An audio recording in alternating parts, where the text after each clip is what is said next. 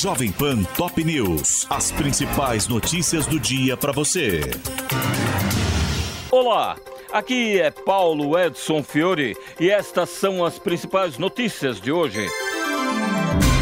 Chega a Brasília voo da FAB com 32 repatriados de Gaza. A aeronave pousou no Aeroporto Internacional Juscelino Kubitschek às 23 horas e 24 minutos desta segunda-feira, pondo fim a mais de 30 dias de apreensão e tensas negociações da diplomacia brasileira. Os resgatados da faixa de Gaza foram recebidos por Lula e ministros. O presidente acompanhou o desembarque no aeroporto e disse que o Estado de Israel também está cometendo vários atos de terrorismo ao não levar em conta que mulheres e crianças não estão em guerra. A Confederação Israelita do Brasil criticou Lula por equiparar as ações de Israel às do Hamas. Em nota, a entidade judaica disse que as falas do presidente são equivocadas e perigosas, estimulando entre seus seguidores uma visão distorcida e radicalizada do conflito. Ontem, Israel disse que o Hamas perdeu o controle da cidade de Gaza. O ministro da Defesa, Yoav Gallant, disse que os terroristas estão fugindo para o sul da faixa e que as forças israelenses avançam para a captura da maior cidade do enclave. Deputado petista apresenta emendas à LDO que mudam a meta fiscal para 0,75% ou 1% do PIB em 2024. Lindbergh Farias disse que os déficits diferentes servirão como opções para o governo e o relator do projeto e afirmou que a meta de déficit de 0,5% exigiria contingenciamentos, algo que o presidente quer evitar. Lula sanciona projeto que atualiza a lei de cotas nas instituições federais de ensino. O texto prorroga a política até 2033. Estabelece mudanças como a redução da renda familiar exigida para que o candidato tenha direito à vaga e a inclusão de estudantes quilombolas como beneficiários.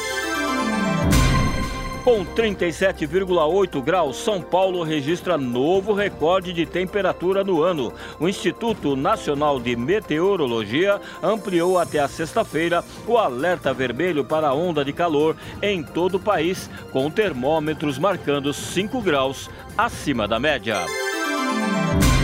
Ministério da Justiça amplia rigor em acesso à sede após assessores de Flávio Dino receberem mulher de líder do Comando Vermelho do Amazonas.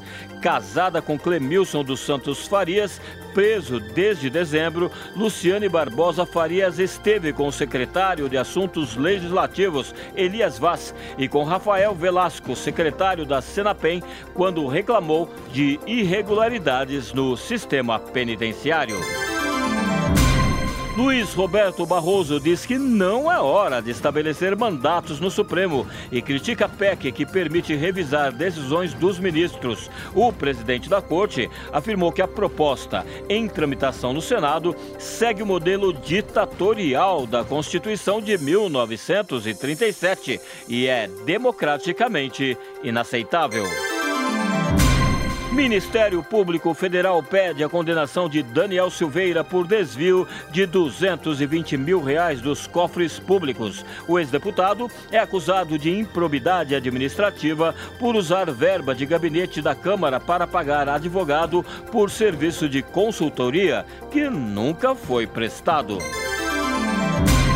STF mantém decisão favorável à Petrobras em ação trabalhista bilionária. Por 3 votos a 1, ministros da primeira turma rejeitaram o recurso contra a decisão da própria Corte, que em junho anulou condenação contra a petroleira, evitando um rombo de R$ 47 bilhões aos cofres da empresa. A associação que representa os petroleiros disse que vai recorrer da decisão.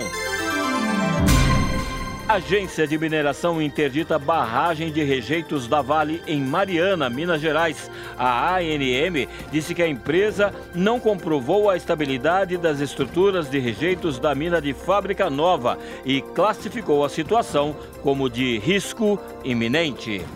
Este é o podcast Jovem Pan Top News. Para mais informações, acesse jovempan.com.br. jovempan.top.br. Jovem Pan Top News. As principais notícias do dia para você.